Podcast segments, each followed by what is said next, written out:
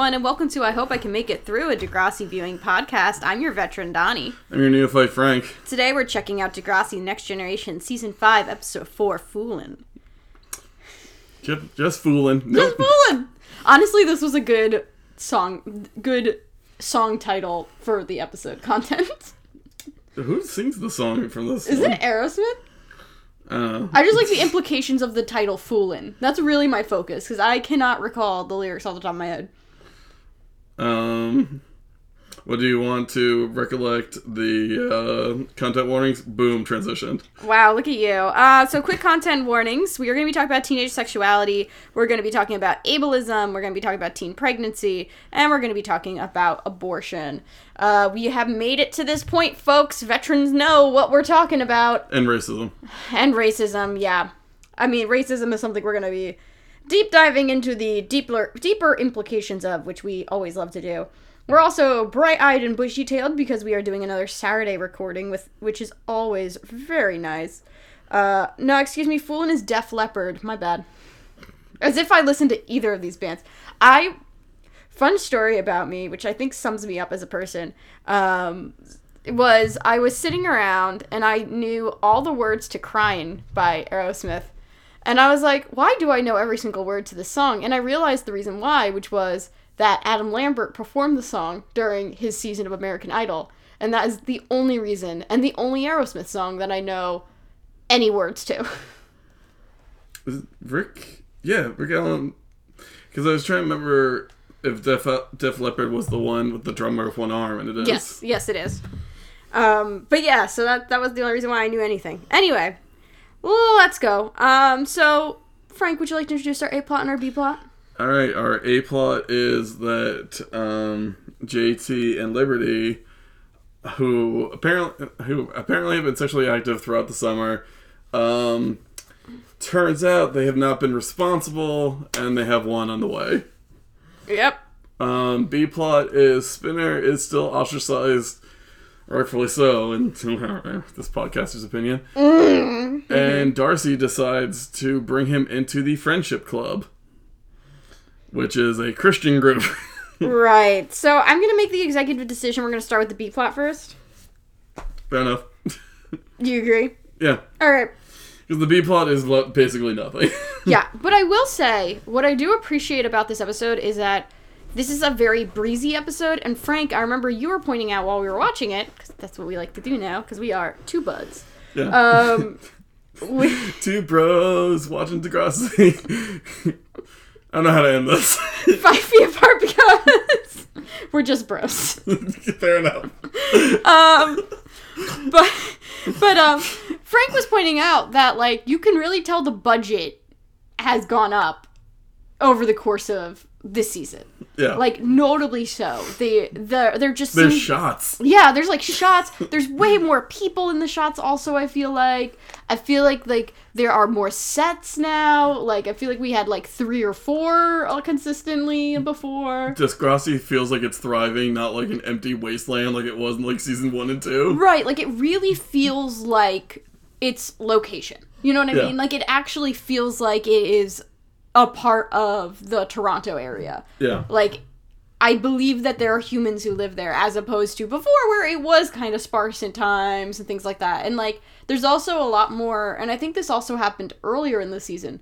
We're seeing the kids use public transportation more. We're seeing like that type of stuff and I think that also is helping ground it. Like we've had the kids in the past say like, "Oh, I went on the train" or things like that. But like I feel like it's being pushed more in this. And I think that helps give it that more um, feeling that they are in a urban area. Yeah. like they're using public transportation. They are going out to certain areas. They are like it's just like their world is so much bigger now which makes sense because some a lot of them are a little older now but also makes sense because of the location that they're in. So i really appreciate this shift that is happening in this season. Yeah. So we open up the B plot with Kwan, um, and Kwan is complimenting Spinner and saying that you know maybe just maybe he'll be able to actually pass That'd be a fucking, you know, first time for everything. All right, a fucking miracle. Um, and Darcy is sitting next to him. Now, Darcy is an interesting one. We've kind of seen her in Bibs and Bobs since her introduction. Um, and this is where we see her a little more extensively. So she Last time I believe we saw her was the vampire. Yes. Or, yeah. So after the shooting, when they were putting on Dracula. Right. So like that's like the last time we've really seen her. We saw her be kind of antagonistic uh with the like boy stuff Yeah. with like Chester and all that. But like we really haven't seen her have very much like prominence Yeah. until this moment. I mean, she got a name, and that was like, and I think they were just like still figuring out if she's gonna stick around. But I guess she has. Yep. So they get to talking. Um, and eventually, it's like, you know, Darcy uh, talking about how she wants to know how to pass the class and how she's struggling in it. Um, Spinner, it makes really bad attempts at flirting. Um, and they eventually uh, they eventually come to a conclusion of um, you know like kind of trying to get to know each other spinner's clearly into her all that type of stuff. And then darcy asks hey like you're you know you're repeating the class. Like what's up with that? And spinner entirely does not take the question seriously. He claims that his dog had cancer and he tries to make a joke out of it um, and he's totally avoiding what we know as the audience the truth is. Um, and it's you know spinner deflecting Yeah, but I mean, just like at this point, doesn't the whole school fucking know? Right. Like that's the thing. It's like Darcy was in school. And like I understand she's not to know She kissed Rick. Right. Like she kissed Rick. That's literally how she's introduced basically. And um it's it's one of those things where it's a little odd and it seems to be just kind of out of convenience. It's contradiction out of convenience I think for the story where like I think they were trying to bet on the fact that like she was kind of an outsider to the group, so she's not going to know all the nuance of like the interpersonal stuff. Mm-hmm. But also at the same time, news travels so fast in every single school. A kid getting suspended, everyone knows. Mm-hmm. Uh, like a school the size of Degrassi, forget it. Everyone will know. They may not know the full truth, but they will know that they were suspended. So Um, well, he wasn't or suspended. expelled. Excuse Yeah. me, expelled. Even suspension, people will know, but in ex- expulsion, people will definitely know. So this part could have been a little bit more ambiguous. I guess they were kind of hedging like their bets on the fact that like she didn't have very much prominence yet. People were kind of willing to kind of believe that she's not super involved, so she's not going to know everything. But realistically speaking, at a school like this, if a kid gets expelled, especially if a kid gets expelled and then comes back, everyone's fucking talking about that. Yeah. Everybody. Sorry, I'm just I'm just remembering uh, Gary Oldman from Leon the Professional. Oh, who do you want? Everybody. No, but that's what it's like. It's like the information may not always be accurate. There was a rumor going around that a kid was suspended at my school for two weeks. It was two days. My informants were wrong, but still, you know, there's the the the story, what happened, blah blah blah. You get to the bottom of that pretty quickly. Anyway, So then um, we cut to Spinner still trying to get Jimmy back like as a friend, and it is not working. no, Jimmy is very resistant. Um, and what I really appreciate about this is Jimmy points out, like, you know, just because a school let you back in doesn't mean that you've changed. Yeah. Like, it does not mean that you have actually atoned, you have actually reflected, you have actually taken any accountability for what has happened. Yeah. Um, which later on in the episode we confirm, not really. No, he hasn't really taken much accountability at all for what happened. Yeah. Um, and it's it's interesting because I feel like Jimmy has always had this. I don't want to say a mean streak. I feel like that's not really fair to Jimmy, but he is always. If he's angry, you fucking know yeah. and that's actually something I really liked about Jimmy. Um, but it is also like, you know, my heart kind of aches because I, of course, sit there going like, is Jimmy being taken care of? We don't really know. We don't know if Jimmy's mental health is being really truly addressed.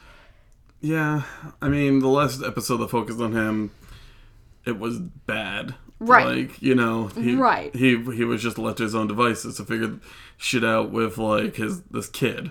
Right, exactly. Like is he really getting the support that he needs? And and watching him carry this anger and this resentment Um, while I don't think Spinner has really atoned, I don't think Spinner has truly reflected on the implications of his actions. I don't think, I really think that he thinks like he has done his time and is not really seeking accountability or forgiveness from anyone else but himself. Yeah. But also, it's like, oh man, Jimmy's sad. Yeah. He is upset. He is angry, and he has every right to be. But is this going to be addressed in a way that he deserves? Probably not. Yeah. No. I doubt it. Degrassi's therapy office should have like a line out the door, but It's it's, so vague, just like. but it's true. Sylvain's like, you either give me a like two hundred percent raise or I'm fucking walking. Do you know how much shit I had to deal with? Right. Well, it's kind of true. So, Darcy. I got I got in this business to help people, but there's a limit. It's true, though. So, she just has a one woman strike. yeah, because why would they hire another school psychologist? Like, why would they do that? yeah. It's only so Sauvé. But um so Darcy comes in toward the ending of that conversation and Spinner admits that he got expelled. Um but he kind of pulls the whole like he he claims a lot of passivity in terms of his involvement. Only in the most indirect way. Yes. It- exact quote. Yeah. And I've more than paid for it. Right. He he dismisses Rick using the good old term psycho, which is beloved in this era of TV. Um and and you know, it's just kind of trying to sidestep his his role in what had happened with the shooting. Um and it's I think a lot of the complication with this topic also loops into the complication of the whole approach of the school shooting and all of that type of stuff. But the fact of the matter is, is that in terms of the events of that day, Spinner had a role in it, Yeah. and that cannot be denied. Yeah. We can we can talk about how Rick was still like a fucking horrible person, but Spinner can still be responsible for certain things. Yes. And in this instance, this isn't a case of Spinner being like, yeah, I did bad shit, but like, you know, this person also did bad shit. He's just straight up trust saying, like, I was sitting on the edge while this was going down. Yeah. It's like you don't. It, it, it goes back to the same thing of just like.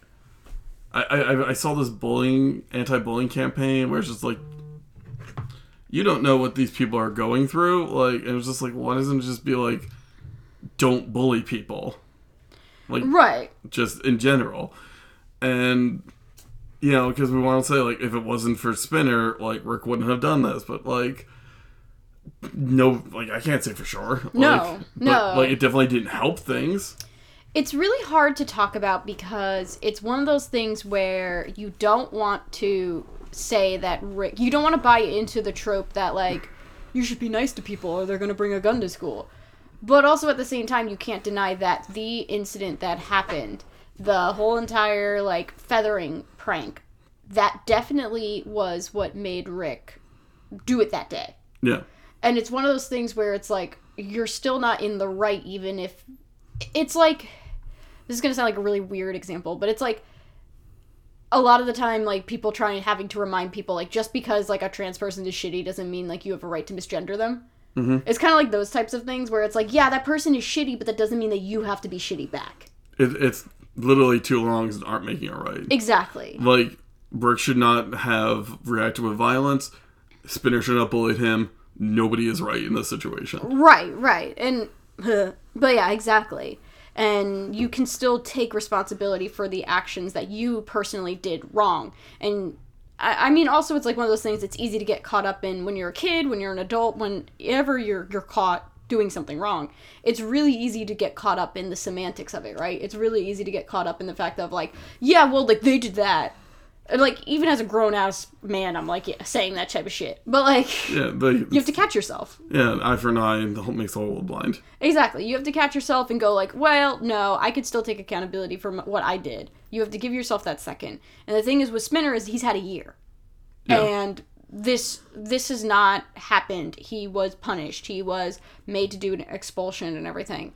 And this reflection is still not taking place. Yeah. Um, because like, even during the expulsion, he was allowed to come into the grounds to fucking work on the Kevin Smith movie. Right. Like if I'm if I'm Hatzilakos, I'm just like you're done here forever. Like if I catch you on the grounds, I'm calling the cops. Right. Like I can't. uh, Like it's just the, the I would be like you. The kids aren't safe with you around. Like you done fucked. Like even never minding what happened with Rick. Like you are unrepentant about your bullying. Yeah. That's a problem. Right. So Darcy, uh, in response to this, says, "Why don't you come to um, room two hundred eight after school um, and come hang out?" The, uh, honestly, like the fact that um, he goes to this just kind of showcases, I feel like, how desperate Spinner is for friendship. Because like, if somebody's just like, "Why don't you come to you know the quarry after school?" I'm like. Am I going to get jumped? Right. But that might just be a Jersey response. Maybe. Maybe. We always have to remember we were looking at everything from that lens. Yeah, I mean, like I, I don't know about you, but I grew up constantly hearing about like, yo, we this kid got jumped like such and such time, like after school, whatever. We didn't have as much of that, but like even then, if if some person I didn't know say, "Hey, meet me here," I would still ask why. but that was just, I guess once again speaks to how desperate Spinner is. Oh my god, Spinner's like, "Oh, a cute girl told me to do this. Sure." 3 p.m. Meet behind the Krauszer's. Yeah, right. And he's like, "Yeah." Like I never wanted to meet anyone behind the Krauszer's, so I was just nice to everyone. But yeah, like I think it also speaks to how out uh how little Spinner really knows of anything. But I don't mean that in like a oh he's fucking dumb, but I mean like he has lived in quite the bubble. Yeah, And I think that it's truly catching up to him in situations like this. I mean, Spinner is. I think we've said it before. Spinner is white male privilege. He is. Like the fact that he got back into school is fucking nonsense. Oh, I agree. So is Peter, but Oh, that's um, so they arrive at uh, he arrives at Friendship Club. They're sitting in a circle and he's like, "What?" which honestly sounds like a cult. Right. And like the funniest part is like they're like, "What is the rules of friendship club?" And like she's like and then like one girl's like, "The rule of friendship club is to always talk about friendship club." And I was like, "Uh-oh." and Darcy's like, "Yeah, spread the word." And I'm like, "Hello?" Um, and Darcy says, "I guess I'll kick us off today." So she begins um, the Lord's Prayer. I think, "Our Father who art in heaven, hallowed Yeah, be thy name." doing like an Our Father, an old, an old Our Father opening. Um, and of course, for those of you who are not familiar with uh, Christian traditions, uh, the the Our Father, you you you tend to, uh, you know, hold hands a lot of the time. Spinner's super jazzed about this uh, because he gets to hold Darcy's hand. I yeah, dude, said, I said at the end of the Go Super Saiyan. no, that's fair. Um, but so they do that. Um, did you have any Christian organizations in your school? I don't think so. I think I had like a Bible guitar group. Sorry, I just, Very of the time. Bible guitar group. yeah. So was it like Christian rock? yeah, I think it was something like that. Fair enough. Like I'm not. Yeah, it's it's a very I mean, it's a very contested topic and it has been for years, like the presence of religion and in schools and things like that. like the, I mean the whole thing just in general with religion is like I fall on the thing like you know I don't as long as you don't start using it to like harass people that's fine with me like yeah Yeah, it's I don't I don't because I I'm humanist like have been since I was a kid like about 20 or so um just organized religion was not for me but it's just but I don't know but it does get kind of wonky when it's in schools for me Yeah, it's. I mean, it's something that has been talked about a lot in different court cases. I actually knew this is gonna be very uh, specific, but I knew a kid who, like, one of the bigger court cases, like the bigger news stories relating to this, actually took place in Jersey, in East Brunswick. Um, and I actually knew a kid who was uh, on the team, football team at the time, because they were doing like prayer circle type stuff and it, it was like a whole lot of controversy. It was very interesting kind of hearing it from a student perspective. But yeah, it's it's it's a topic that I feel like as somebody who is not religious at all and has was raised Catholic and deeply traumatized by it, I don't know how much I can really speak on it in a way that I mean, yeah. is is fair, for lack of better terms. The, the thing was, I was. I, I did cross country, and the coach made us pray before and after meets. And I'm just like, this is not what I signed up for. Like, you know, if I was part of a Christian club, that'd be one thing. But this is, this is cross country. Right. This is a sport. I don't really feel like calling God's attention to bless this sport. Like, I feel like they have other things on their mind. Mm. Fair enough. But yeah, it's a it's a time this this topic. But yeah, so we are getting into this era. And I also feel like this is actually an I also feel like we're skirting around this, but I feel like this was a topic that was very relevant during this time period. Oh, yeah, definitely. Because I do remember that being a big discussion point, not just in the news, but also at like school. Like, did these clubs have a presence? Um, Susie and I did um when we did Twilight um for Teen Girl Talk, we didn't actually talk about the movie because everybody's talked about the plot of Twilight and Right. you know the beats and whatnot. And like you don't really need to get it, but like I feel like Twilight and especially you know in that very recent post 9/11 world, religion became so much more prominent Yes. because people were shaken and Right. they started like falling back on it and like trying to ins- like you know their religious right started using it as a means to get into you know various places Right, and also as an oppressive force toward religions that are out not that are just not Christianity. yeah like i remember you know constantly hearing bush talking about uh, islam being a religion of evil and all that jazz. And i was like you know what? I'm actually gonna just sit down and learn about this because i didn't know anything about it. Like i think we had like one muslim girl in my school. I mean we might have had some some boys who were muslim but you know like the hijab's a big indicator. So like i sat down and learned about it. I'm just laughing because like when i went to rutgers newark uh, my first year of college they um, the Rutgers Islamic Society set up like a booth to try and educate people, and the whole thing was just like um, answer a correct question about Islam, and you can get a piece of candy. And I had my lunch like a few hours ago, and I was desperately hungry, and I kept answering questions, and then they're like, "You need to go." I'm like, "What?" like, we're gonna run out of candy. You've answered everything correctly. I'm like, "Fine." Fair enough. yeah. Um, but yeah. But yeah, this is yeah, it's just super relevant. God, I remember. Do you remember how there was a Bible group on Warp Tour? Like, because like they used to do like Warp Tour like doc things on Fuse and stuff, and there was like a couple years there was just like a Bible group that they they like Hayley Williams was in it and a couple others. I, I didn't really follow War Tour that much. Okay, I because honestly don't know who Hayley Williams is. lead singer of Paramore. Oh, why did I think her name was diff something else? I don't know. Ah, whatever. Um, but yeah, nah, it it was like like I said, it's like a very relevant topic for this time period. I don't know how relevant it is today. I honestly have not I've been in schools with clubs that are focused on ethnic groups. So like I've been in schools that have had like black student unions or um you know, uh like uh, I guess no no like I don't really have any many that have had any religious groups. And we're not trying to get down on religion. No, no, no. I'm just reflecting on Yeah. contemporary stuff. It's not to say that I haven't been to schools where kids are religious. That definitely Yeah. is a thing. And being religious doesn't make you like a bad person. no, no. I'm just reflecting on um We're reflecting on our time.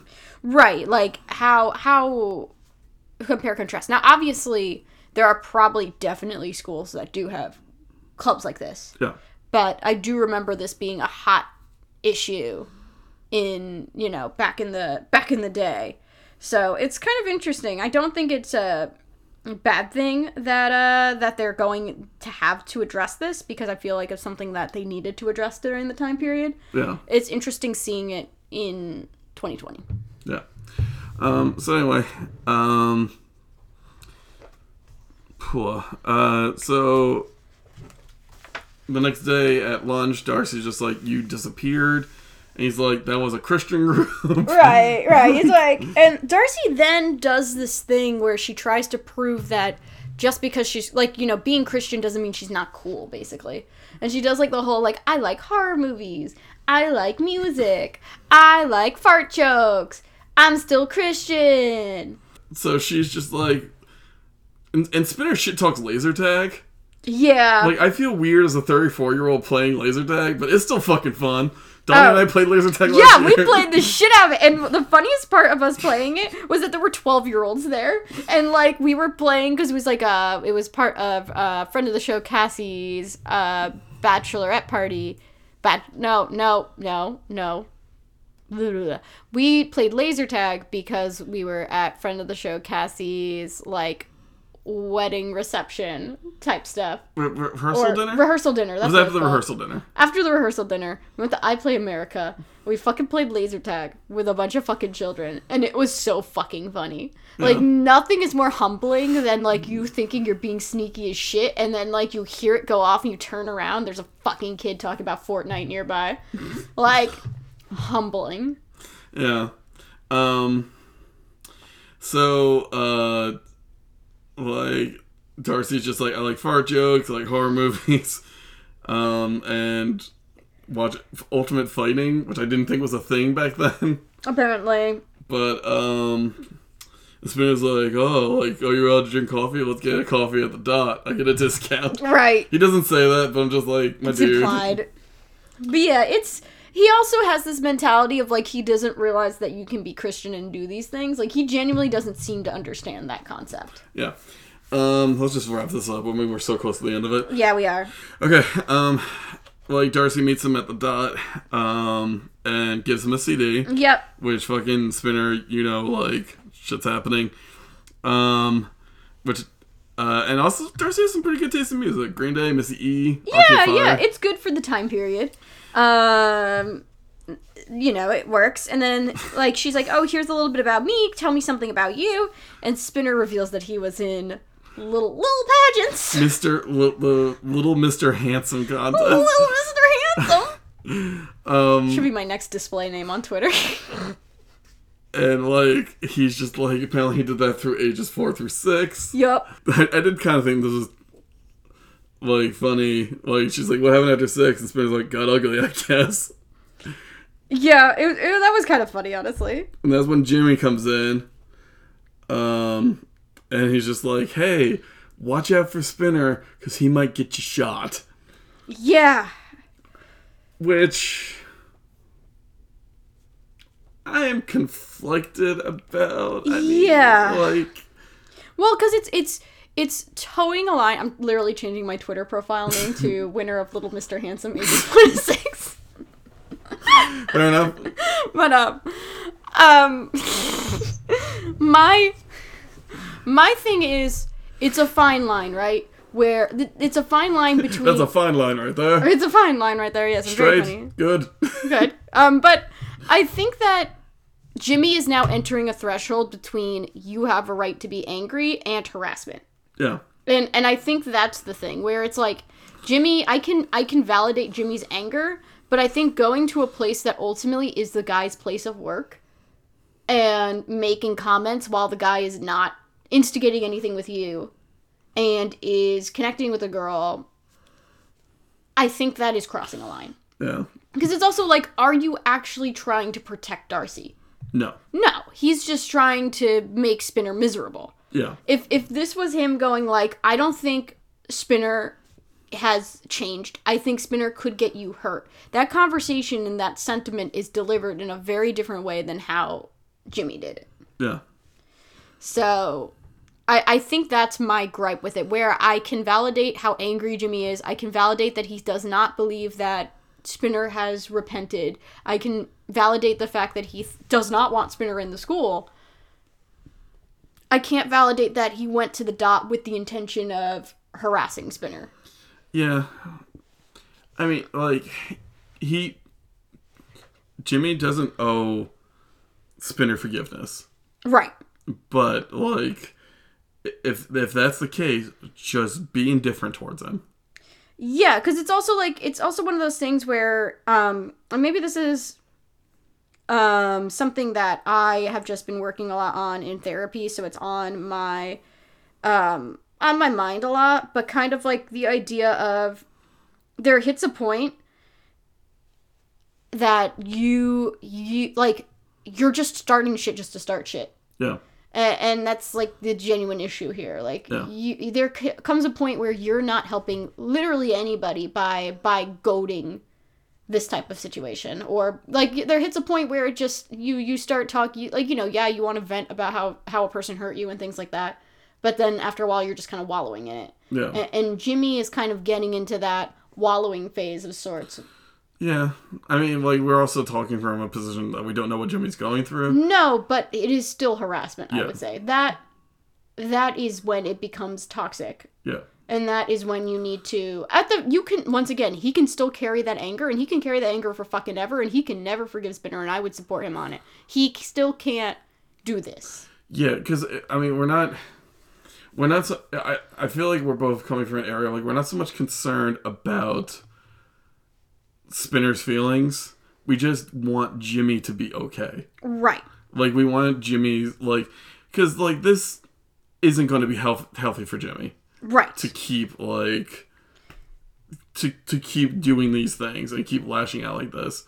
So like we just want Jimmy to not like take his own path to acceptance of what's going on or like being okay. And it's just like this is not a healthy way to deal with it. Exactly. All right. Um. So just to close it out, uh, the next day, Spinner's sitting outside.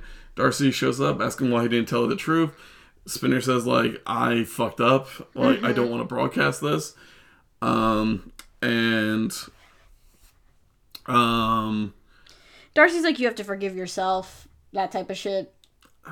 I feel like Spinner already has. I feel That's like the problem. Yeah. I think I think it's a really hard but I also feel like it's I don't expect a teenager to be able to say this, but ultimately I think the problem is is Spinner needs to take accountability. Yeah, You can forgive yourself all you want, but if you don't own up for the parts that you fucked up in, there's no conversation. yeah, There's no progress. Like you can still say I did shitty things that day. I instigated. I like you know like I was the one like you know I co-signed putting the blame on Jimmy. And then like cuz that's the other thing. It's like take take Rick and what Spinner had done to Rick out of the conversation. He and Jay totally were just like yeah, yeah, Jimmy's responsible. yeah, And dumped the responsibility on Jimmy and made Jimmy a target. yeah, That regardless of everything is really fucking terrible. yeah, And Spinner is not taking any accountability at all for any of that. And that piece especially. Like that's the part that that really fucking, you know, fucked Jimmy over. yeah, It's and that's the problem. It's like yeah, okay, I guess it's true. There is something to be said about how like you do have to forgive yourself for for certain mistakes that you've made and if you hang on to them forever, like I don't know. I'm very tentative on this mentality because I think ultimately everything kind of comes down to you need to take accountability for you what you do. You need to work on that shit and that is the only way to truly forgive yourself. yes. But that's my hot spicy take on this. Yeah, this. I mean, in this moment, he does say like, "I basically cut the guy's legs off," but it's just like, is that that's not enough? No. Like, you need to that's still feeling bad. That's Yeah. not taking accountability. you need to like look at it of just like this was a betrayal of like everyone. like Spinner did what he did to protect himself, and then also like not only protect himself but to hurt Jimmy. Like even because even if Rick, even if Rick hadn't had a gun and just went after like Jimmy with his bare hands and just like hit him once, that's still like you turn Jimmy into a target Right. of but you of and even uh, once again and even if like Rick just went to like you know the principal and said like I heard two people talking and saying like Jimmy was the innocent guy, Jimmy probably got expelled for that. Yeah, potentially. Yeah, and like you just ruined your best friend's life for because and like let's also not forget like J- Spinner has never been a good friend to Jimmy. No. Like he he like I mean, Jimmy was never not. I'm just now. They've- they've I'm now remembering the riddle. no, no. I mean, it's it's it's a friend. It's a very their friendship. Take this out of it. Their friendship is a very typical middle school, high school relationship in the sense of they are the person that you're in proximity to. You have enough in common. When you go to college, you'll probably realize they're a piece of shit to you and they treated you like garbage. But in the moment, they're you're desperate for a connection, and it makes the most sense. And you've known each other for so long. They're not good friends for each other. They are incredibly toxic for each other. yeah. However, that still doesn't, you know, mean that you should. It's open season on each other. Yeah. Like that. That's it. It's Jimmy was in the wrong for harassing him at the dot, and Spinner was Spinner's in the wrong for other things. refusing for refusing to own up to to his role in what happened. Yeah. And especially like, you know, it's one of those things where you are presented this opportunity of a new person who potentially will, you know, know some stuff about you. This is your chance to just push forward.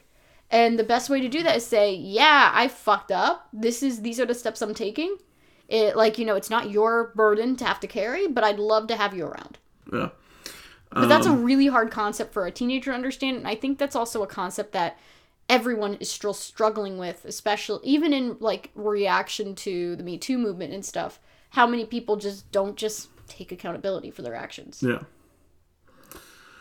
So, um, just so we don't have, have to end this B plot on a bummer, what do you think was on Spinner? Spinner gives Darcy a CD. What do you think was on Spinner CD? Rancid.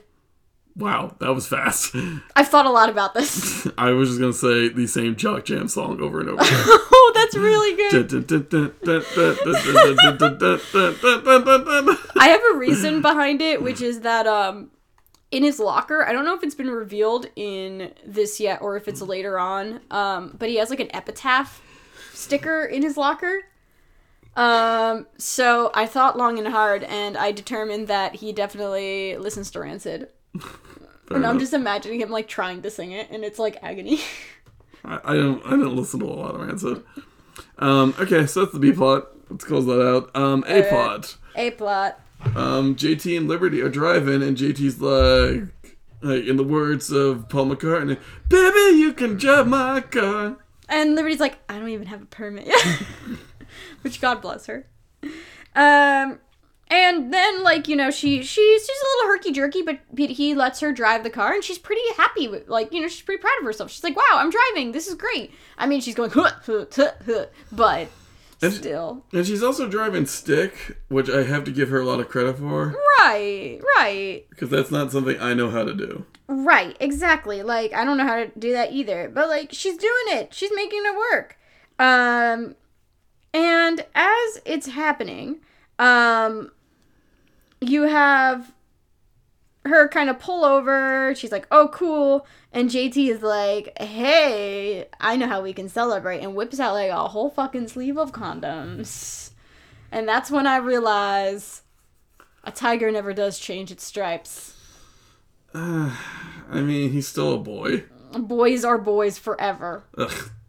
Ugh. Excuse me. I just I just vomited in my mouth a little bit. What I just say, considering that um, I nearly just said boys will be boys. So I'm- Yeah. let me see how in my room. Let me have a press quick prefer- conference. Um, my name is Frank. I'd like to apologize for what I just said. Um, please respect my family's privacy at this time. I'm no longer a public person. That's a little holdover from Teen Girl Talk. If you ever listen to that. Fuck. Well, he's still a shithead boy. yes. He he never did never did change, did he? But um, she's like super, uh, like she is really apprehensive about it. He brings up that she's been in iceberg since the school year started. Um, and that they were clearly like having a good time all summer, and what the fuck is going on now? Um, and she says that like and she just gets really frustrated about how he doesn't take anything seriously. Um, and that's when you know bad things are happening. Yeah. So whatever it takes, we're at the school.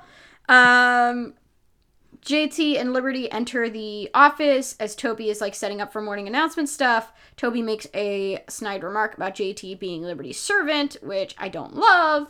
Um, and JT says that he wants to try out to do the morning announcements, and he talks about how much he loves performing, which. I mean, I think, you know, I get it. I get it because we were trying to set up that he was like a theater kid and everything last season, so makes sense. Um, and then Liberty is like, you know, that's not a good career path. Um, you really shouldn't be doing stuff like that. Like, how are you going to make any money? How are you going to have any real career with that? And Toby's just like, uh, and JT just looks at Toby and is like, uh, I'm going to try out tomorrow.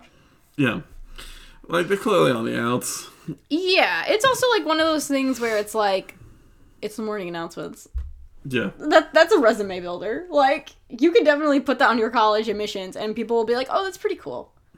Like you're not gonna like you know you're, you're gonna be okay if you if you do the morning announcements. Like it's not like I think they if they really wanted to kind of emphasize this piece, I feel like it would have been a, maybe a better idea if he was saying that he was looking into acting schools or cons- like you know conservatories or things like that. Like I think something like that. They're also old enough that they could start looking at schools like that. Yeah. I feel like that could have set up this a little more, but like to me, I was like, just doing morning announcements because he likes hearing himself talk. Like, I don't know. Yeah. But, Um, you know. okay, so we cut to the boys' locker room, and as a the, the resident says head dude, if people were having these conversations in high school, I was not part of them. I never talked to anybody about what was going on in their sex lives, and like nobody ever tried to talk to me about it. So yeah, because JT's like, "Hey Toby, you want to hang out?" And Toby's like, "Don't you gotta rub Liberty's feet?"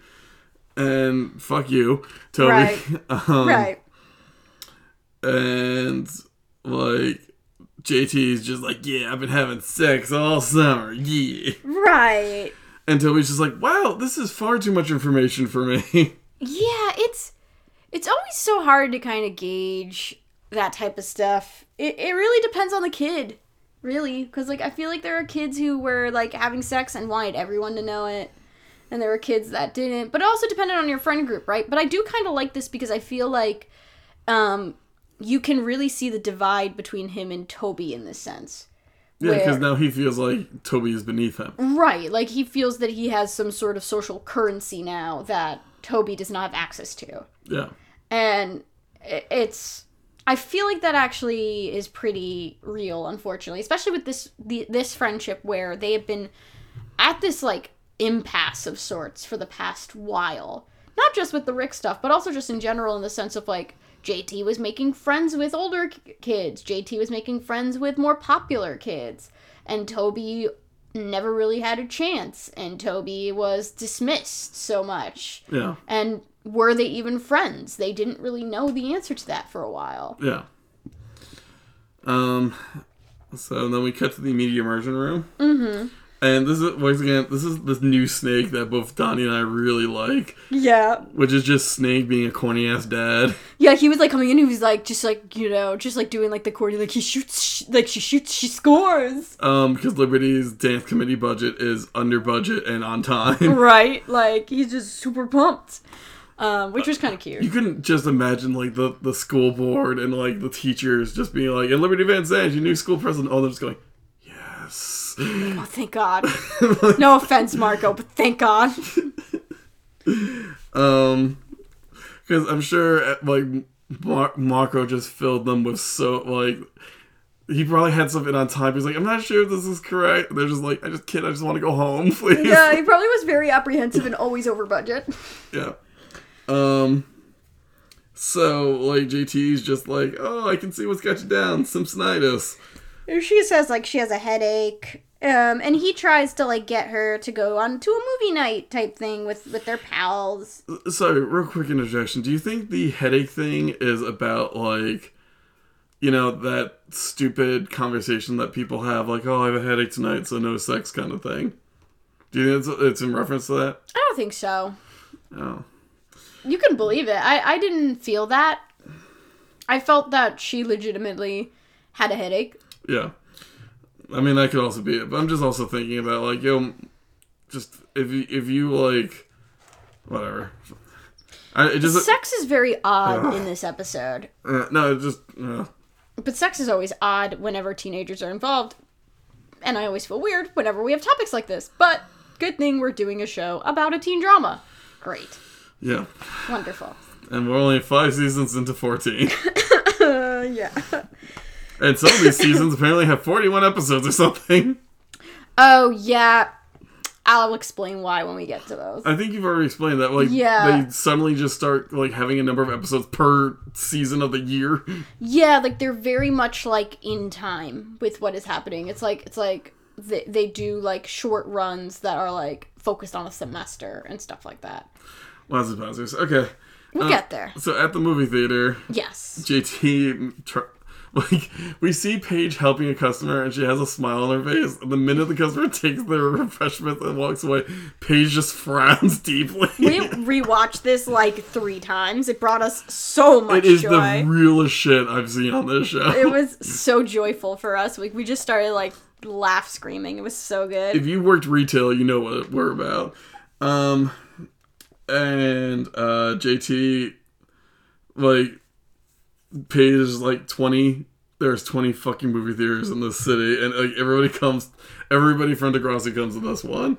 Paige, I feel you on that because I worked at a pharmacy in high school. Everybody came to my fucking pharmacy no. to ask me to like this one kid once asked me to like take um a bottle of like calcium supplements down to like a dollar from 25 because they were like weight gain supplements and i'm like no i'm not gonna do that i need the manager to do that. I was like come on man be a friend i'm like we're not friends Oh my god. like i don't like you Oh my god.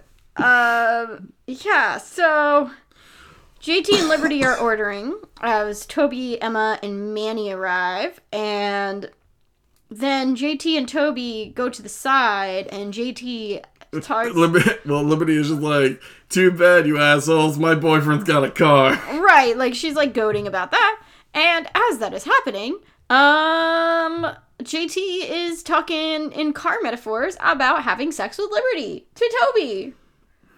And I fucking was in agony. JT, uh, sorry, this is just quick preview of the ratings. You're definitely dock some points for this, but Liber- but Liberty, like Toby says, I think purposefully loudly. I don't want to hear about your sex life.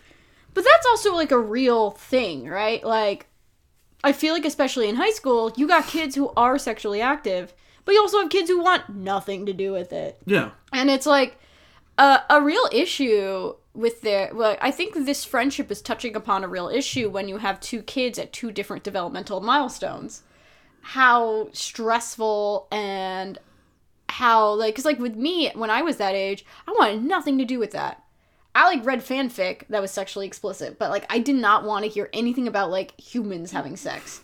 Like that really freaked me out because I was small and also trans, and I feel like that also does a number on your perception of sexuality for a bit if you're super dysphoric. And it was just like I don't want to know or hear about this. Like I don't want to know. And then also it's like I would run into this thing where it's like I don't want to know about anyone having sex because I gotta look at them, and then like I'm gonna be like, what the fuck? Like as a kid, this is like kid logic, which I feel like it's very classic kid logic of like I don't want to know people are having sex because then I have to look at them and then remember that they've had sex. And I appreciate that Toby was like, what the fuck?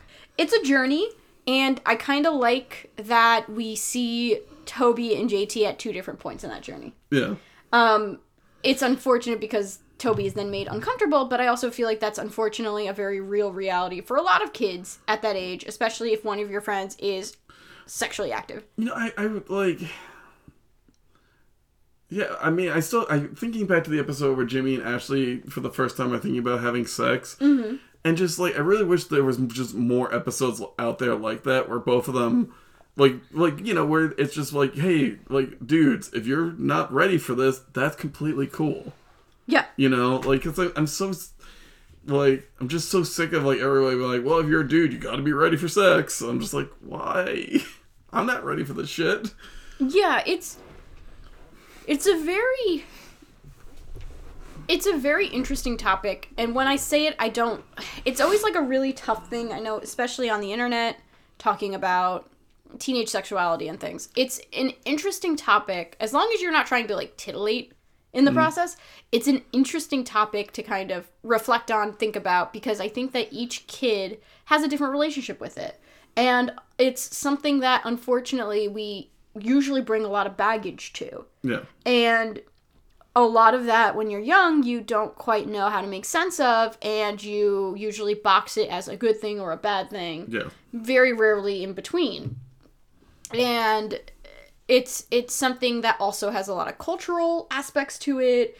Um, if you are cis, if you're trans, if you're you know is it what depending on what your sexuality is, you're gonna have like a different relationship with it and it's just something that I feel like there is some way that it looks at it. I think that a lot of TV doesn't quite give it the nuance that it deserves, but it is something that is interesting to consider when you're working with or uh, like a teenage cast like this. How each and every kid is going to have a different viewpoint. Yeah. Um. So. Um. This is probably my favorite part of it. Yep. Um. Uh. Paige makes a joke and go. Well, everybody kind of just turns towards JT and Toby, and JT tries to like play it off like, "Oh, good, good, good job working, Paige," and um. Liberty grabs the jumbo soda Root beer. I'm so sad. pulls like JT's by like pulls JT by the pants and then just jumps it into his onto his crotch. yeah. Saying maybe this will teach you to keep private matters private. Yep. Um, and Paige is just I mean like you gotta pay for that still. Paige is like so excited. Paige is like, I can't wait to get to Texas to everybody I fucking know. She, she's just like oh man Alex like Yo, Alex, you shouldn't have given up the shift. Alex comes back from break and Paige is just like bouncing up and down. Right. You can't expect you will not know like I can't wait to tell you what happened. Alex is like, okay. And then like gets the scoop and it's just like, yo. She's like, I would have body slammed him if I was here. Right. Right. Um, but so, uh, Liberty is walking uh, the next day to school. JT pulls up beside her, like, please get in my car. Um, I apologize. Um, and Liberty points out that JT is still immature. Right. Like, he's still a child. Um, and, um, JT says, respect me, Liberty, which, uh, JT, respect is given, never asked for. right. Um, respect is earned, never given. Yes, yes, Um, that's true. Sorry. And then Liberty says, "Oh yes, remember when we used the king size condom last summer? By the way, I'm pregnant." Yeah. And this causes JT to crash into a bus stop, yes.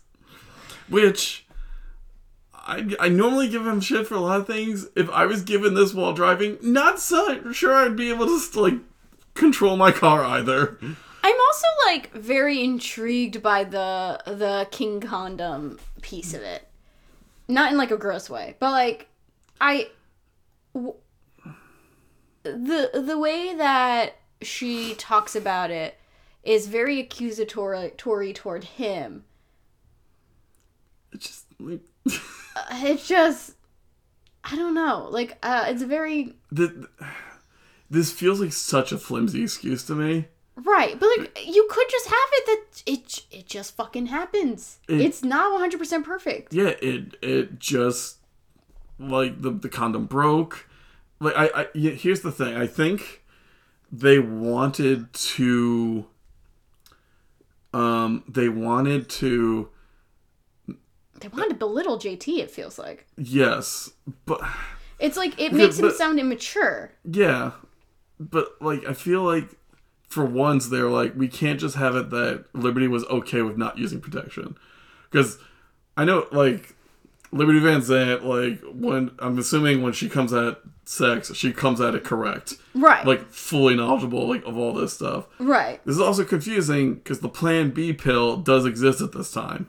I mean, but that's still an endeavor to get a hold of, and it's expensive. Yeah. So, my thing is, it it's a very interesting. It I don't know if interesting is really the word, but it's like curious how this is how they frame it because it makes it sound like it kind of goes back to you know what why why it's like pinging something for me because it goes back to the penis pump Yes. and how we unfortunately canonically know Craig has a humongous dick, and how JT felt so insufficient because of it.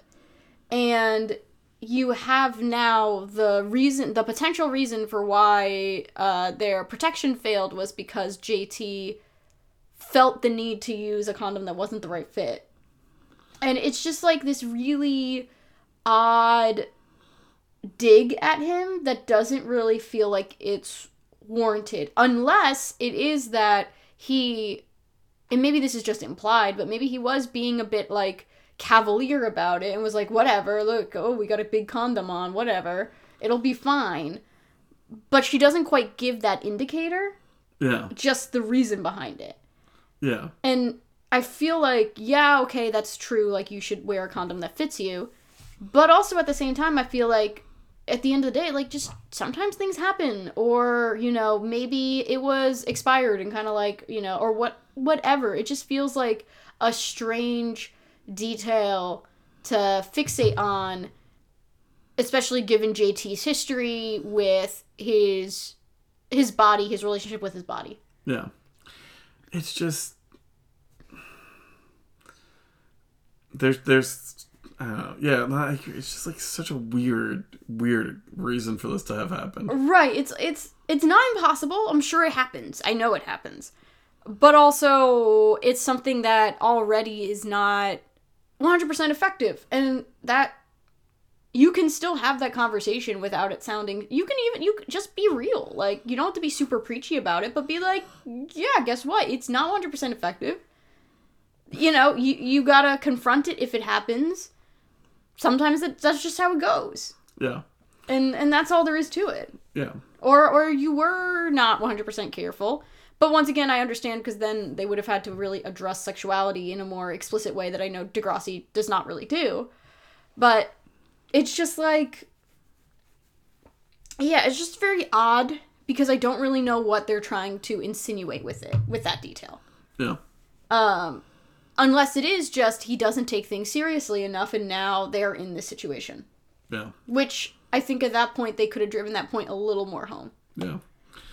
Um. Yeah. So Miss Hatzilakos comes running out. Mm-hmm. Um. And liberty blames a dog yeah. so trying to cover for herself and JT. Yeah. Um. Miss Miss Hatzilakos once again handling disasters pretty well. I think she's just an expert at this point. Yeah. Um. You know, she's like, accidents happen. Why don't you go talk to the? Why don't you go inside? I'll talk to the cops. I'm just glad you're okay. I'm just like, God damn, Miss Hasselhoff. I wish you were my principal. I wish your stupid son was gone. Um. Right. Um. I wish it was open sport on your son, however. I wish we could hunt your son for sport. so we end up in the media lab. The police are out just out the window. JT and Liberty enter.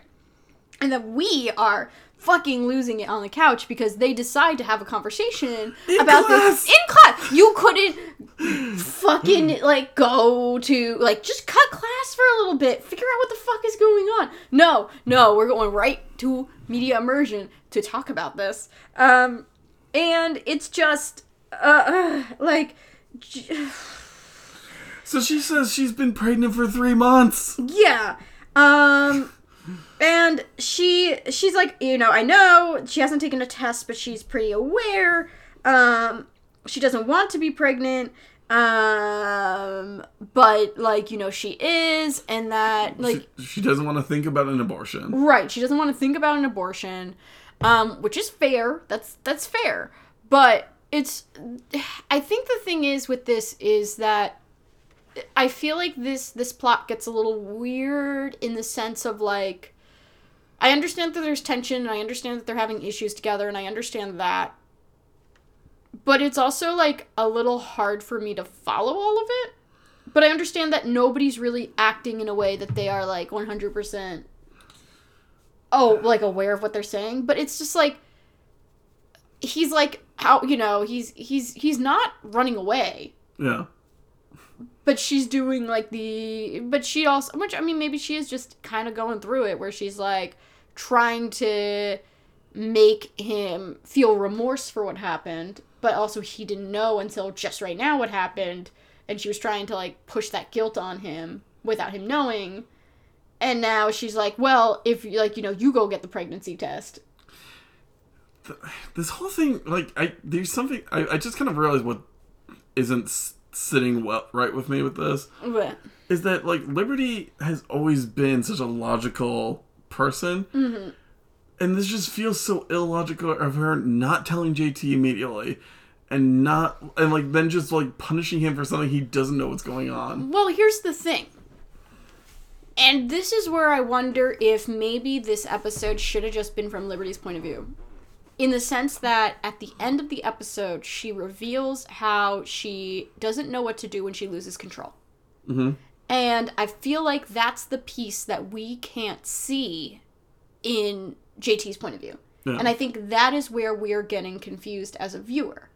Because I think ultimately the big discussion piece here is that you're right, she's not acting logically like we are used to her. But she's also being presented a curveball that she doesn't know how to deal with. Yes. And because of that, she's just all emotion, all reactive, and is just kind of doing things that she does not necessarily do under most circumstances. And I think it would have been more helpful if we saw this from her point of view. Yeah. Because then we could see her feeling this lack of control, feeling that she's not really heard. But when we see it from JT's point of view, she just kind of comes off like a jerk. Yeah. And that is not I mean, if you really think about it, you go, okay, I understand why she's reacting this way. But it's also like one of those things where it's like it it's just putting the point of view in JT's position and then having her act in this way is not fair to her Yeah. as a character. Yeah, because this is list should be Liberty's story. It should be. Yeah. It should be. But, but before we continue, I just want to say that that was an excellent point.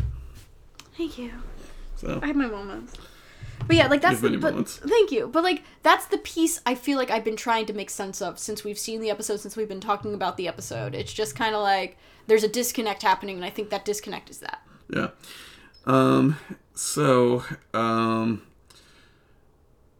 Like Liberty's like, oh, there's a lot of signs. One's frequent urination, and she goes to the bathroom. Yeah, Um, we cut to JT. This is a, a really good shot I love this shot. JT in the pharmacy, and he looks up, and he's under the family planning sign. It was so good, honestly. That was a really, really, really good shot.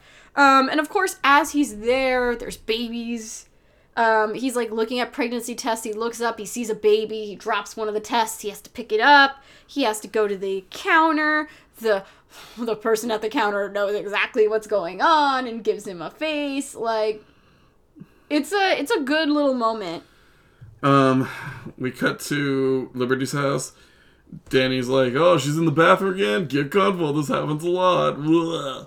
Right. Um, and JT's like, "You are an ignorant little puke. You know nothing about Liberty. Okay, so just take my advice and get out." Danny's like, "Uh, "Man, you have issues," and just walks Right. away. But once again, I feel like this is where it falls apart when it's not from Liberty's perspective. Because we aren't. We're seeing JT be an asshole with sexuality stuff, but in terms of actually trying to be there for Liberty, like, he doesn't refuse to go get the test. He, she says, go get it. He's like, "Uh, okay.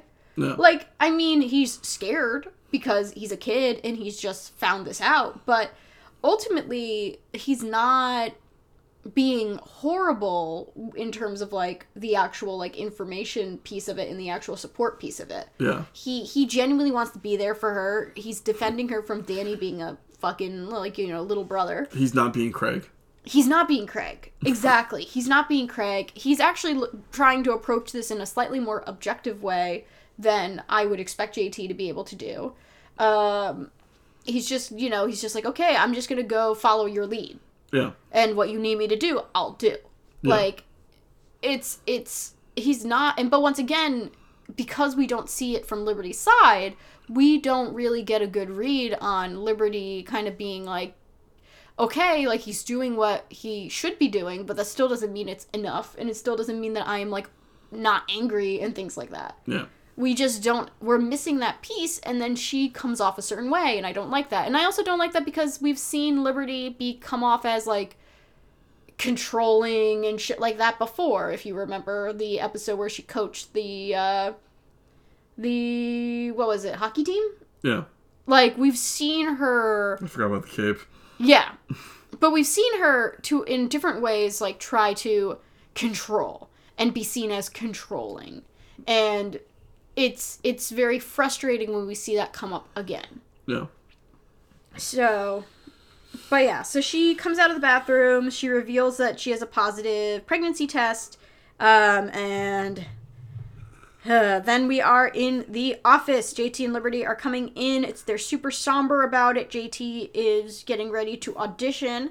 Um, and as he auditions for the morning announcements, he flubs up in a way that he says knocked up instead of knocked off. I just realized he, he it starts even before that because like Toby says, "You okay enough to do this?" JT, yeah, it's mine. Yeah, that too. And then he also says like he he says birth. I forget exactly what the context is. Um, uh, knocked off rival Kirsten Hill and are now guaranteed a birth, um, a birth, and I'm gonna be sick and runs out. Yep. So he runs into the hall and Liberty approaches JT, makes a comment about how Heather Sinclair has the job. Who I didn't really realize what Toby was saying that apparently she had a booger hanging out of her nose, which. How good was that audition if she was able to succeed with that? Right. We'll How never good shit was everybody else's? right?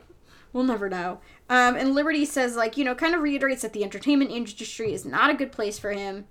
Which, once again, it's like, once again, we don't see this from her perspective. Now we can kind of assume that she's referring to the fact of, like, she's thinking very long term. Yeah. But once again, it's it's a hard thing to sell to me because Like, if the. it's I- the morning announcements. Yeah, no, I fully agree with you that if we just had this, like, Community theater.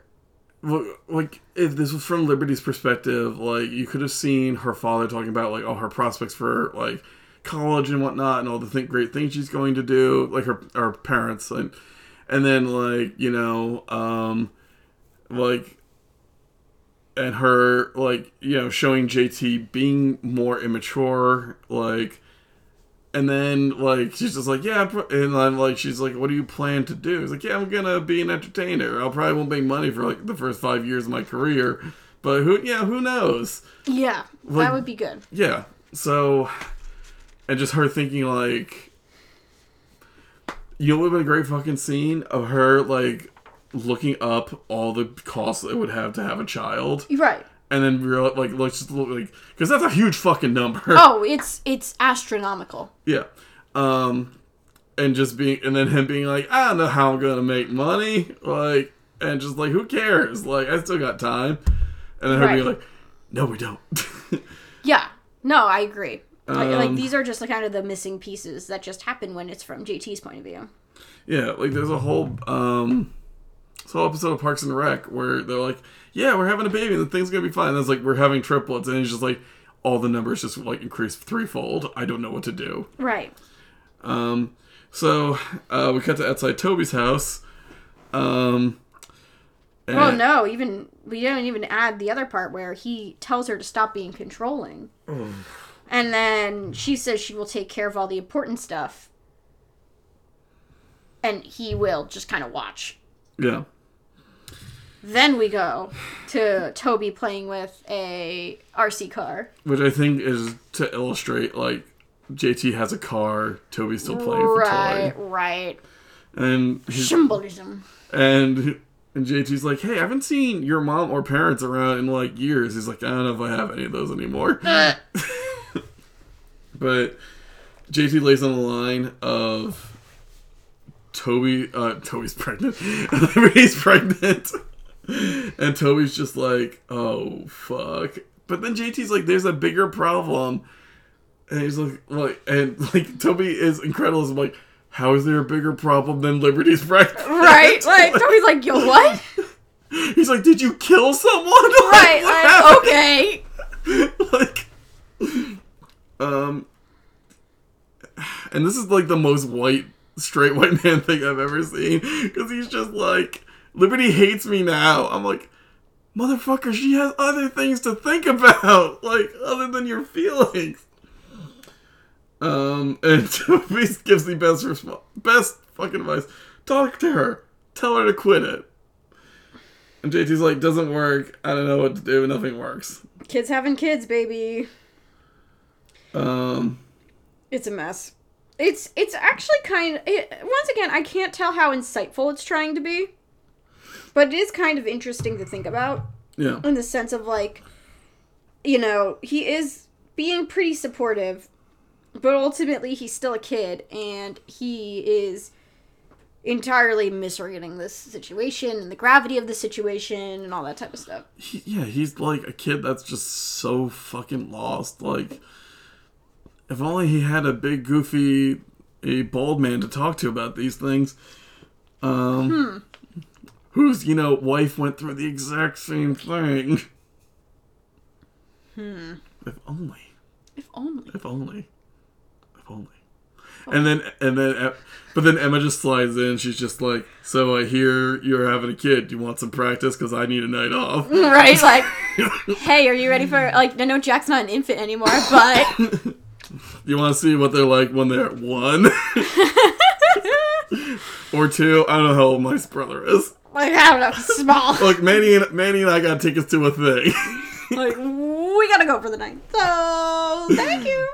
Kid Elric is playing some bullshit show, so we want to go see that. anyway, So we end up at the office again. JT approaches Liberty. Um, and she is very much like, you know, no, this like this is my experience. I don't have time for your jokes. And JT's like, all right, well, we're breaking up.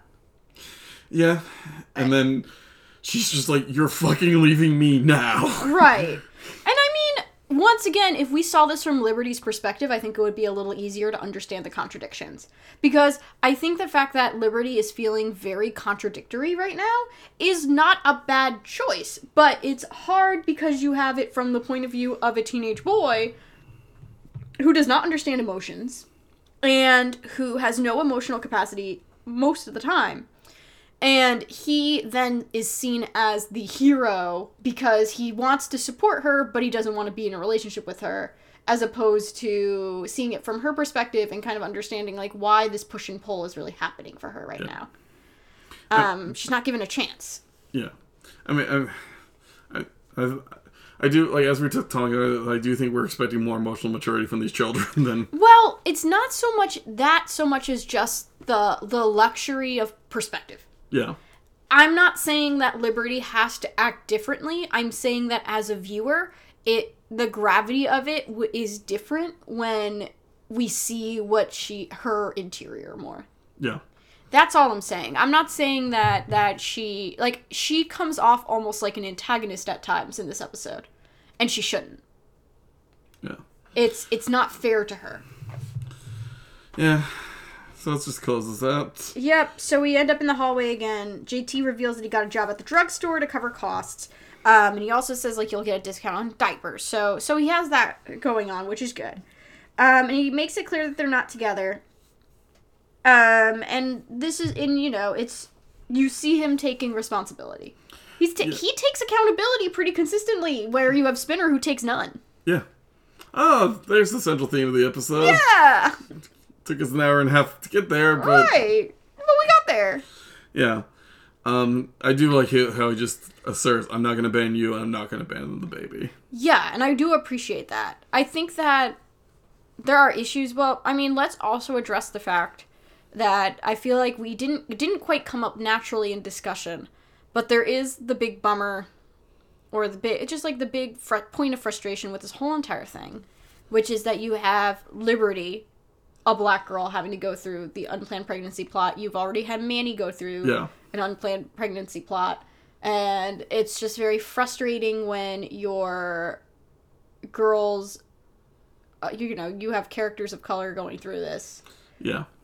And I mean, teenage sexuality has been incredibly cruel to every Degrassi girl, Yeah.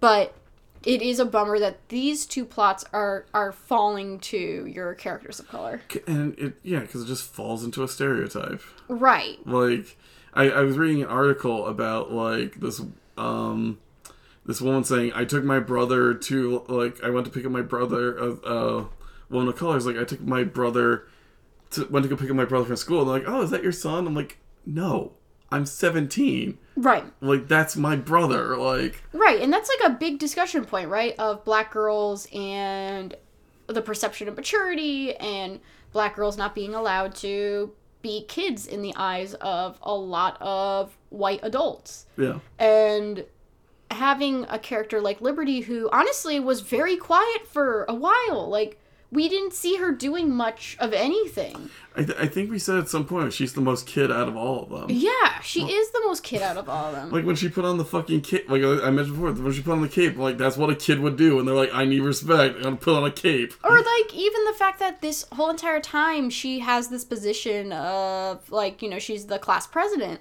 and she takes it so seriously Yeah. and that is her love and that's her passion. Like she is one of the most realistically written kids when she's able to actually be on screen. Yeah, like she cares so deeply about these things and you truly believe that to liberty her whole entire world is what is happening at school. It is what is happening with her friends. It's what's happening in her future. And to see her have to be the one who has to have a plot like this and you know have to go through this it's not to say that Degrassi can't have another unplanned pregnancy plot. It's not to say that they can't have a character carry a child to term or anything like that. That's not saying that we can't have these types of stories. But it is something that you that I feel that the writers, and I think this goes for anyone if you're writing any long form writing like this, take a step back and say who has gone through this or who like you know who has gone through this are we creating ten- trends are we instigating any stereotypes doing this and like I forget what video I was watching, but somebody's like, "You have to think about this more than not at all." Right. You have to the amount of thought that actually goes into writing a diverse cast, especially if you are not marginalized or you're not marginalized in certain ways, is that you, you have to be basically spend like a good long time going, I want to make this decision. Is this an okay decision? You have to second and third guess yourself. Yes, you have to second and third guess yourself, and that's not even like talking to other people. You have to do that before you talk to other people. Yeah. You have to have a good long conversation with yourself, um, and that's the frustrating. I think that's the part that is even more frustrating is is uh, reflecting on this because as a kid I wasn't thinking about that. Yeah, I wasn't fucking thinking about that at all. But now I am, and now I'm like, well, fuck. Because it's like, at the time, I remember this plot being heavily, being like really like hyped up. And a lot of critics saying like, oh, like how, how, how cool that Degrassi's going there and blah, blah, blah, blah, blah. And now, I'm just thinking, as me, a scholar, we've went there before. right, but like me, now that I'm older, I'm like, is this actually that like you know what what were kind of the lingering effects of this Yeah, whether intentionally or not yeah. so that's my take rating for the episode Uh, B plus. Um, it it's a very good episode, but I do I am knocking it for the stereotype we just talked about. Um, i feel like it's crafted very well on a technical level yes, i, I never felt like we spent too long on either plot yeah. The, was very the- balanced. This movie, this mo- the, this movie, this episode just moves along. yes it- Like- it's heavy stuff but it moves Yeah. Um. So yeah, B plus. nice Um, ratings. Uh, JT clutches it out at the end to bump up a point for being there for his you know soon to be child. Um, Liberty for doing her damnedest can bump up five or six points. Um, Spinner gets to remain where he is. I'll help go a point. Um, Darcy, you know what? She's trying to help.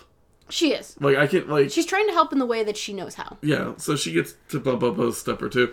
Simpson, you're bumping up a bunch of points because I'm lo- I'm just loving the new corny ass dad you are. uh, Paige is just you know so high up, but going up even higher because of just being shitty to JT when he's being shitty. Um, Toby. I'm gonna give him two or three points because like if he's you know like was truly trying to call out JT on his shitty behavior, thanks you for somebody finally doing that.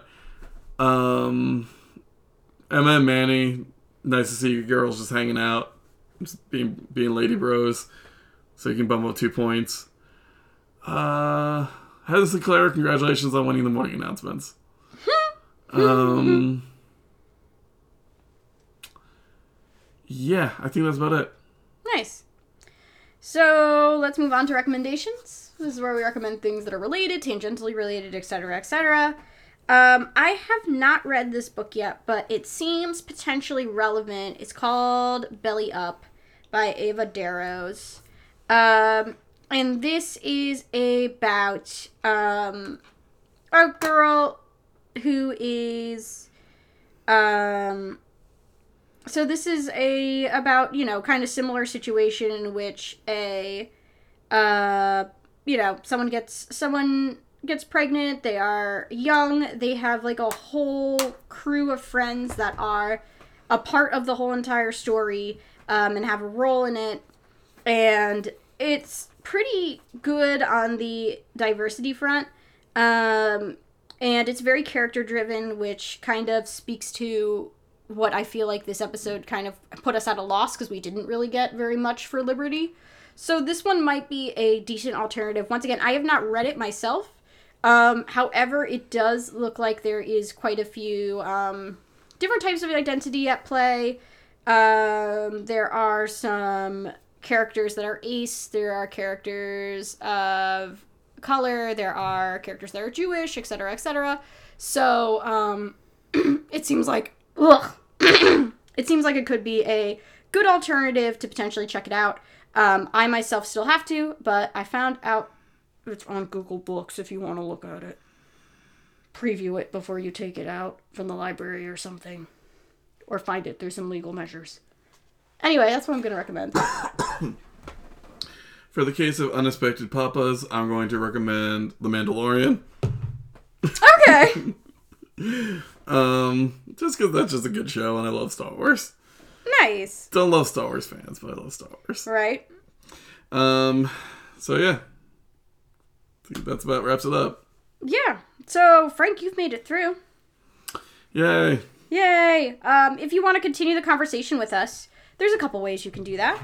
Um, and if you want to, you can check us out on Twitter at I Hope Pod. You can join us on our Facebook group. I hope I can make it through podcast. Feel free to send us any questions, comments. If you want to send any formal questions or comments or potential appearances on the episodes, feel free to email us at ihopepod at gmail.com. We're kind of going fast and loose with our recording schedule this time around. So if there's any episodes that speak out to you, feel free to reach out. We are just kind of just trying to survive, um, which has been a very much a week to week thing um, between illnesses and just stuff happening. Um, so if you would like to get in on the conversation, don't hesitate to reach out to us. If you want to support the show, there are a couple ways you can always do that. You can always um, donate to our Ko-fi. Any money that we make does get donated to our um, tech upgrades as well as compensating guests. We also have our review challenge where once we hit certain milestones of reviews, we will give you gifts in the form of bonus content, bonus episodes, bonus fanfics. Um, feel free to check it out. Um, I signed on to write Jane Spinner fanfic at some point, so um, if you want to see my attempt at writing fic, um, and you haven't read my other fics, feel free to keep on that endeavor. And thank you everybody who has taken the time to send reviews and ratings so far. If you want to talk to me individually, you can check me out on Twitter at DM is unbreakable.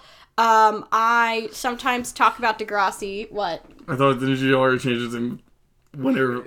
Oh yes, my my current bio is I I am the a winner of Little Mr. Handsome, ages four to six. Um, my my my user my handle still DM is unbreakable. Um, it is still Fire Emblem Central, as we all know. Um, it's worth promoting. Haha! I got involved in moderating a zine dedicated to Dimidue. So if you ship Dimitri and Dedue, feel free to check out the interest check for it. We are trying to see if people are interested in drawing for it, writing for it, and or buying it. Um, it's for charity. We're raising money for NAMI um, because we wanted to give back to a mental illness centric organization because, um, you know, it's Dimitri and Dedue. Um, so if you would like to uh, get involved in it or express any interest in it, I'll be having information on my Twitter account about it. Um, I have a Twitter I occasionally tweet to called uh, at Dan Dance Fall. Um, another podcast called Teen Girl Talk. This week, our soup du jour was Mean Girls, which Susie and I were kind of okay about. Um, a lot of stuff in that that doesn't hold up, and we also kind of saw some stuff that was better done in Assassination Nation. Um, I also have a YouTube and a Wattpad, which you can check out in the description. Uh, yeah, that's about it. Awesome. Um, so thank you everybody for listening. We hope we can keep making it through and that you're going to be there with us. See you next week. Later. Bye.